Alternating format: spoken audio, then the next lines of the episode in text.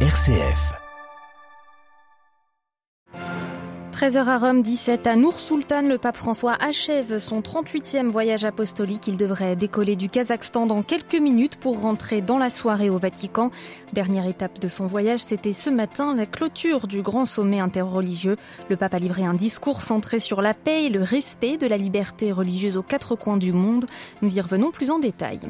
En Ouzbékistan, voisin à l'occasion du sommet régional OCS entre la Chine, la Russie, l'Inde et le Pakistan, Vladimir Poutine peaufine sa diplomatie diplomatie eurasienne. Avant de rencontrer son homologue chinois, le président russe a échangé avec Ebrahim Raisi, le président iranien, euh, louant la bonne coopération entre les deux pays. Après trois ans de rupture diplomatique et un rétablissement des relations fin août, le Venezuela et la Colombie franchissent un nouveau pas dans leur rapprochement. Le président colombien a directement fait appel à son homologue vénézuélien comme garant des pourparlers de paix entre l'État colombien et la guérilla de l'ELN. Radio Vatican, le journal Delphine Allaire. Bonjour, ultime étape de ce 38e voyage apostolique au Kazakhstan, la clôture du congrès des responsables des religions mondiales et traditionnelles depuis le palais de l'indépendance de Nour Sultan. Une déclaration commune finale a été publiée, un vibrant appel à la paix exhortant les dirigeants du monde à mettre fin aux conflits et aux effusions de sang dans tous les coins de la planète. Après la lecture de cette déclaration, le pape François a pris la parole pour en expliquer le fond du texte. Marine Henriot. Oui, Delphine est le premier point de ce texte que le pape François a tenu à clarifier. L'extrémisme, le radicalisme, le terrorisme et toute autre incitation à la haine n'ont rien à voir avec l'esprit religieux authentique et ils doivent être rejetés et condamnés sans embâge. Le Kazakhstan était le lieu naturel pour tenir cette réunion entre les responsables religieux du monde entier, a expliqué François. Le fond bleu de son drapeau évoque la couleur du ciel, la transcendance, transcendance et politique qui ne doivent pas être confondues ni séparées. Et la transcendance ne doit pas céder à la, à la tentation de se transformer en pouvoir, a encore expliqué le pape. Autre point de cette déclaration, la liberté religieuse. François avait déjà rappelé son importance dans son premier discours pour l'ouverture de ce congrès. La liberté religieuse est un droit concret, rappelle aujourd'hui cette déclaration. Et par ailleurs, a continué François, le dialogue religieux est un service urgent et irremplaçable rendu à l'humanité. Toutes les routes de l'Église conduisent à l'homme, avait dit Jean-Paul II lors de son voyage au Kazakhstan en 2001. L'homme est la voix de toutes les religions, lance aujourd'hui François. Oui, l'homme qui est une créature fragile et merveilleuse, estime le pape, et le bien-être de l'être humain doit dépasser les objectifs stratégiques, également dépasser les objectifs économiques et nationaux. Et dans la catégorie être humain, François a tenu à rappeler l'importance des personnes âgées, évidemment, et des femmes. Les femmes doivent se voir confier les rôles et des, et des responsabilités plus importants Combien de morts seraient évitées si les femmes étaient au centre des décisions questionne le pape. Enfin, un mot sur l'importance des jeunes dans cette déclaration. Ils sont des messagers de paix et d'unité et dans le futur qu'ils habiteront, il n'y a pas de place pour les religiosités rigides et étouffantes.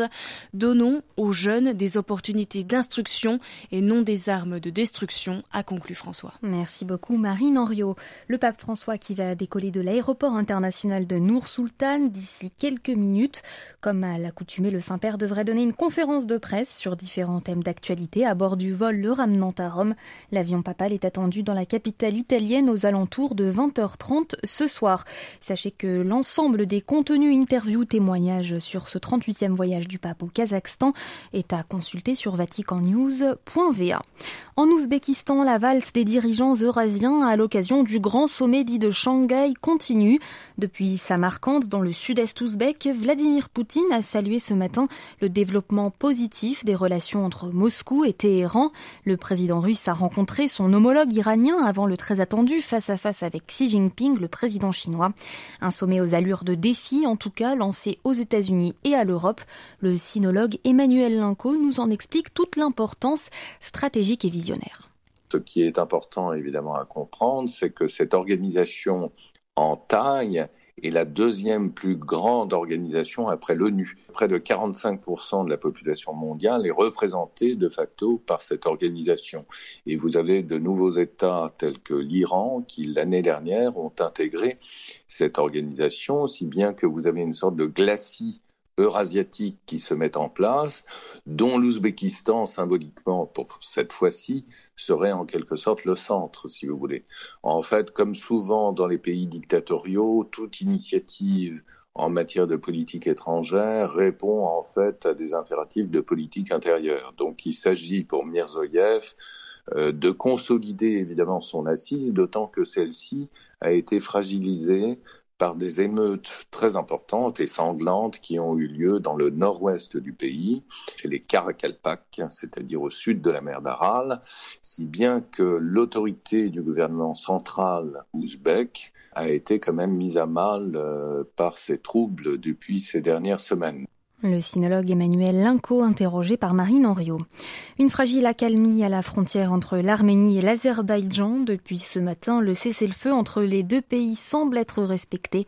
Les combats de ces dernières 48 heures ont fait près de 200 morts entre les deux pays.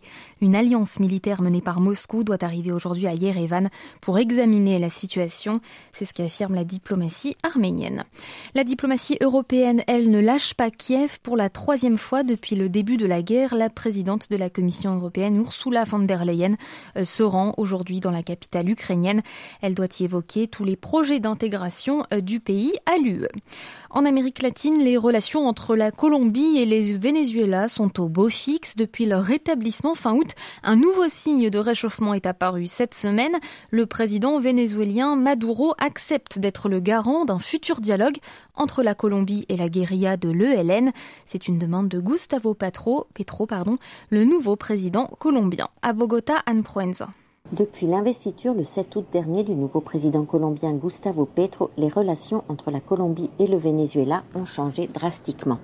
Les relations diplomatiques rompues en 2019 par le gouvernement précédent d'Ivan Duque ont été rétablies, les ambassadeurs respectifs se sont installés dans chaque capitale et les frontières devraient être réouvertes avant la fin du mois. De plus, Nicolas Maduro a accepté que son pays soit garant dans les négociations de paix qui doivent reprendre avec la vieille guérilla de l'armée de libération nationale, dite l'ELN, comme le lui a prié Gustavo Petro. De précédentes négociations avaient été rompues en 2019 par Ivan Duque. Depuis son élection, Gustavo Petro a affirmé qu'il voulait une ambitieuse paix totale et qu'il était prêt à négocier avec les divers groupes armés qui ensanglantent le pays, mafia comprise. La guérilla de l'ELN qui a pris les armes dans les années 60 et qui compte aujourd'hui, selon les autorités, près de 2500 hommes en armes, est présente sur la côte pacifique et dans toute la région frontalière avec le Venezuela. Et selon les autorités, nombre de ses dirigeants trouvent souvent refuge dans le pays voisin. Anne Proenza, Bogota pour Radio Vatican. Nouvelle passe d'armes entre Washington et Pékin sur Taïwan après le vote d'un texte hier soir au Congrès américain prévoyant une nouvelle aide militaire directe à Taipei. La Chine dénonce un mauvais signal ce matin. Le porte-parole de la diplomatie chinoise met en garde contre un nouveau vacillement des relations sino-américaines. Les États-Unis qui évitent une grève du rail, Joe Biden en personne, les syndicats et les compagnies ferroviaires américaines sont parvenus à un accord de principe. Une grève majeure était prévue dans le pays en cette fin de semaine à moins de deux mois des élections de mi-mandat. L'exécutif américain a donc acté une augmentation de salaire pour tous les employés du rail. L'ambassade de France fermée jusqu'à nouvel ordre en Haïti. De nouvelles manifestations violentes ont touché hier la capitale, Port-au-Prince.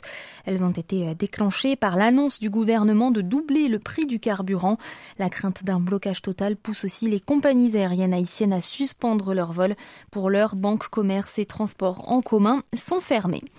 bientôt un nouveau référendum sur le nouveau code de la famille à Cuba. Avant cette échéance prévue le 25 septembre prochain, l'épiscopat de l'île des Caraïbes a partagé un message rappelant toute l'importance de la famille aujourd'hui et réitérant son opposition à l'idéologie du genre.